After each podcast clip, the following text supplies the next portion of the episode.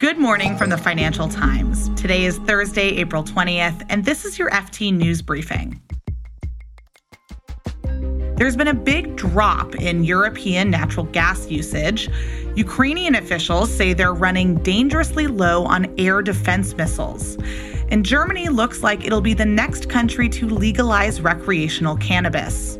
This is a major development in the decriminalization of cannabis, and um, it could very much be seen as an important precedent in Europe. I'm Sonja Hutson in for Marc Filippino, and here's the news you need to start your day.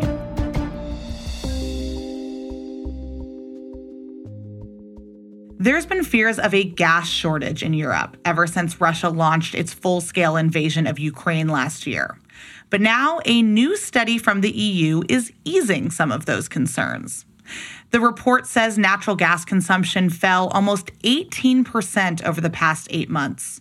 The large drop was partly thanks to a milder winter, but it also reflected energy conservation efforts and a switch to alternative fuel and power sources. The larger than expected fall in EU gas consumption has also driven a recent drop in prices and helped boost storage levels.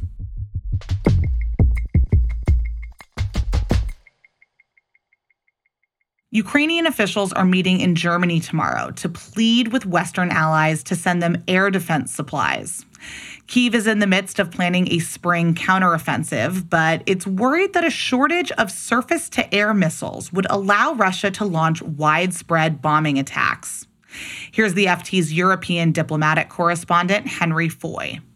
Air cover is really crucial for a counteroffensive because basically, if you are exposed to Russian uh, air attacks, your mass tanks, your mass formations of troops are going to become uh, easy targets from the air. And so Ukraine needs this air defense capability to effectively protect its guys on the ground who are trying to make advances.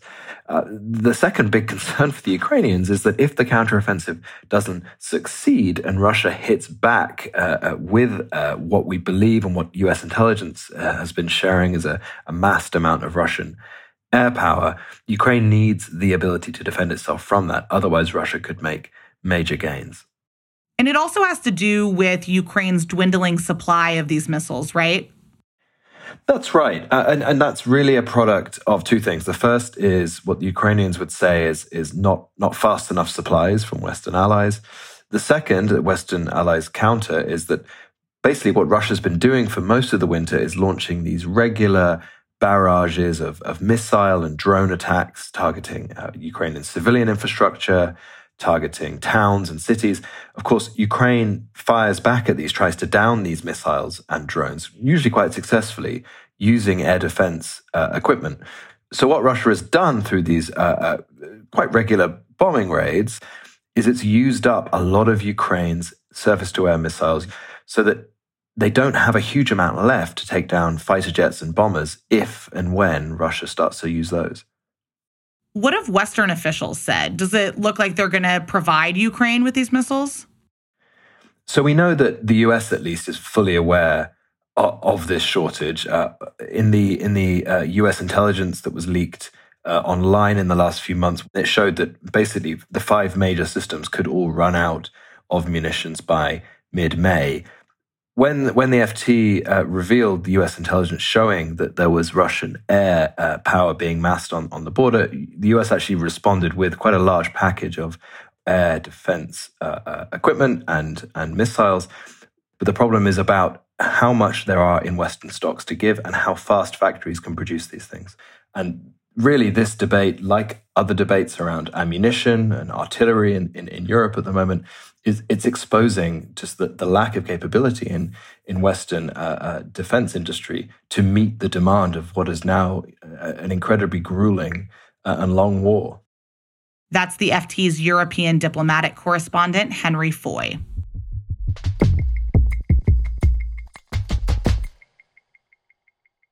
Germany could soon become the largest legal market in the world for cannabis. The government has put forward a plan that would allow people to cultivate, possess, and consume the drug for recreation. To find out more, I'm joined by our Berlin Bureau Chief, Guy Chazan. Hey, Guy. Hi. So, Guy, this is a big move. Why are lawmakers doing this now? Well, I mean, the, the health minister, Karl Lauterbach, said that there was a consensus that Germany's criminalization of drugs isn't really working. Offenses are just going through the roof, uh, and they're taking up more and more of police time and also clogging up the court system. They also say that um, you know this is a good opportunity to kind of beat back the the black market in drugs and actually remove one of the main sources of income for criminal groups, organized criminal groups. But the way they're doing it is extremely tentative compared to how they initially wanted to proceed. I mean, uh, according to the initial plan, they actually wanted to allow licensed sort of dispensaries where you could buy cannabis, and that has now been abandoned. How does Germany's cannabis law or proposal, I guess we should say, how does it compare to the Netherlands, which, you know, has long been well known for legalization of the drug? Well, it's not going to be like Holland in the sense that um, you know cannabis is not going to be available in cafes.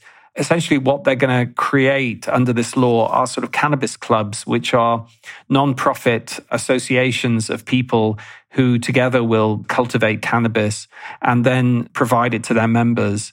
But we're talking about quite small amounts. I mean, um, the law would decriminalize the possession of up to 25 grams of cannabis and also allow people to cultivate up to three cannabis plants at home without incurring any uh, any um, sort of punishment. So uh, it's all fairly small scale. But w- what is interesting is that they've also created a kind of model, as a sort of program, uh, which would allow a supply chain in cannabis to evolve and they're going to be monitoring these model programs uh, in a few regions to see uh, what effect they'll have on protection of youth and, and on the health system and on the black market.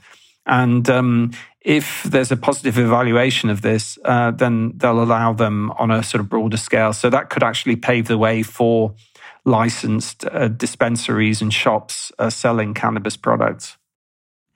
Guy, you wrote in your story that Germany's legalization could have consequences for broader EU drug policy. How so? Well, uh, Karl Lauterbach, the health minister, he said that he hoped this would basically influence European policy more broadly to become less punitive, less prohibitive, and um, possibly sort of push uh, other European countries to adopt a more liberal approach to soft drugs. Whether other countries will follow suit is obviously uh, too early to say, um, especially as the bill hasn't even been passed yet. Um, although the government parties have a majority in the Bundestag, so it, it is a dead cert that it will be passed. But yeah, I mean, this is a major development in the decriminalization of cannabis, and um, it could very much be seen as a sort of as a as an important precedent in uh, in Europe. Guy Chazan is the FT's Berlin bureau chief. Thanks, Guy. Thank you.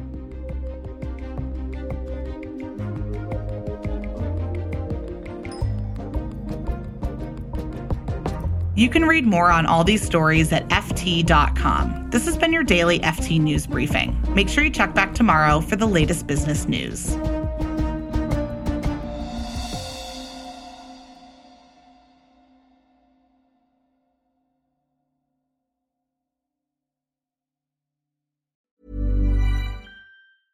Hi, this is Janice Torres from Yo Quiero Dinero. If you own or operate a business, whether it's a local operation or a global corporation, partnering with Bank of America could be your smartest move.